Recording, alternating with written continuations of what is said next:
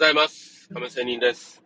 この番組は、勤め人プラスアルファが最強、または卒業して余裕時間のテーマをもとにお送りする番組となっております。さあ、えー今日は勤め人生活でのうまくいった話を少ししたいと思いますが、えーっとね、皆さん、どんな職場でもと言ったらいいでしょうかね。まあ、どんな人間関係でも、必ず、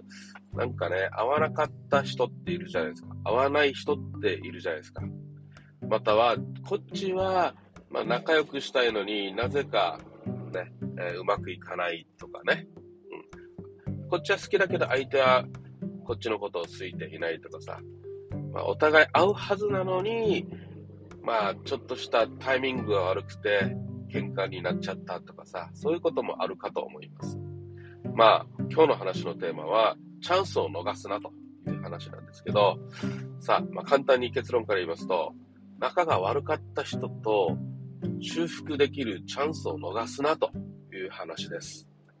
はい。まあ私もね、えー結構私は、うん、人付き合い上手い方なんですけども、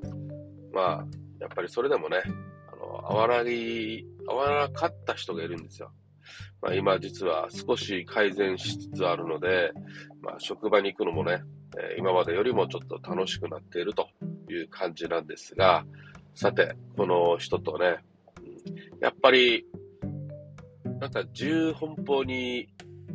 やるもんだから、相手のこともね、考えずに結構発言する人なんだよ。なんかね、あの、障害的なことあるんだろうなっていう人がいるんですよね。で、簡単に、ね、えー私の、なんかね、金銭に触れるようなことを普通にやるわけよ。これなんでそうなのかというと、まあ、これまでね、いろんな人で、その人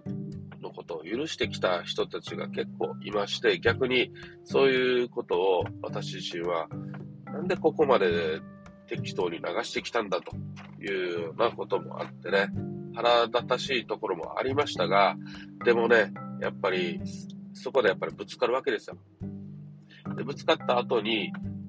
まあ、こっちはね、別にそんなぶつかって喧嘩したくないんだけど、なんて言いますかね、あの、様子を伺うわけですよ。あいつ、やっぱりね、あの、喧嘩しても気になるわけですよ。近づいてきたらドキドキするし、ね。えー喋っても、なんか、ツンとしてる。あ、まあ、女性の話です。私、今話してる。女性なんですけどね。はい。で、ツンとしてるし、なんだかこいつと、思ってね。私ももうもう、あんまり関わらない方と思って、まあ、クールに普通に観察をしていました。まあ、話もかけない。まあ、適当に。っていう感じでね。相手もまあ、当たらわず、触らずやっていました。で、そういう時に、相手がね、まあまあ、普通に、まあ、私の半径何メートルかにいるわけですよ。今まで、ね、あのー寄り付きもしなかったんだけども、普通に接するわけですよ。はい、半径何メートルに入っていく。まあ、それで、うんまあまあまあ、ね、お互い、ね、ああと思ってるのは同じ、分かって感じてはいるので、ね、えーまあ、普通に、ま、やり過ごしていたと。で、そういう時にも、やっぱり、あ、普通に半径何メートル入ってくるってことは、まあまあ、相手も、ね、クールにいるだけなんだろうと、私と同じ状況なんだろうというのは本当にそう思いましたね。はい。で、そこで、あるチャンスが訪れるわけですよ。その半径何メートルいる時の会議の中で、まあ私が発表してる時にね、プレゼンテーションしてる時に、えーちょっとこれ、やってみる人ということで、パッと振ったところ、その女性に振ったところ、あ、やるって言ってくれたんですよ。これ、まさか、き受けてくれるとは思わなかったんですね。うん、でも私はダメ元で、まあ、とりあえず振ってみようと思ってやったら、なんとやるというので、やったら、まあ、そこからですね、少しずつ、まあ、直接喋るまではいかなくても、なんとか同じ空間にいるのがなんとか普通になるようになってきました。で、そこからですよ、思ったのは、やっぱり、ちょっとしたチャンスって逃したらダメだよなと。うん、まあ、どうせ断られたとしてもね、あの時あの瞬間断られたとしても、まあ別に、対して、どうせ今マイナスなんだから、ね、え、変わらんだろうということで、やったのが功を奏したかなと思うんですね。そこから半径普通に入っているようなことから、さあ、もっともっと私はね、えー、突っ込んでいくタイプなので、まあ、このチャンスを逃さないためにということで、でもあんまりあからさまにね、相手にこびへつらうことも嫌なので、まあまあ、えー、チャンスを見計らって、じゃあさらに次なる手を打ちました。これやってみませんかというようなまたイベントもあったので、うん、一緒に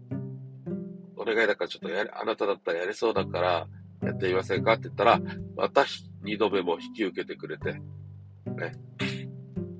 まあまたね、その人のすごい挑戦してよかったというようなことが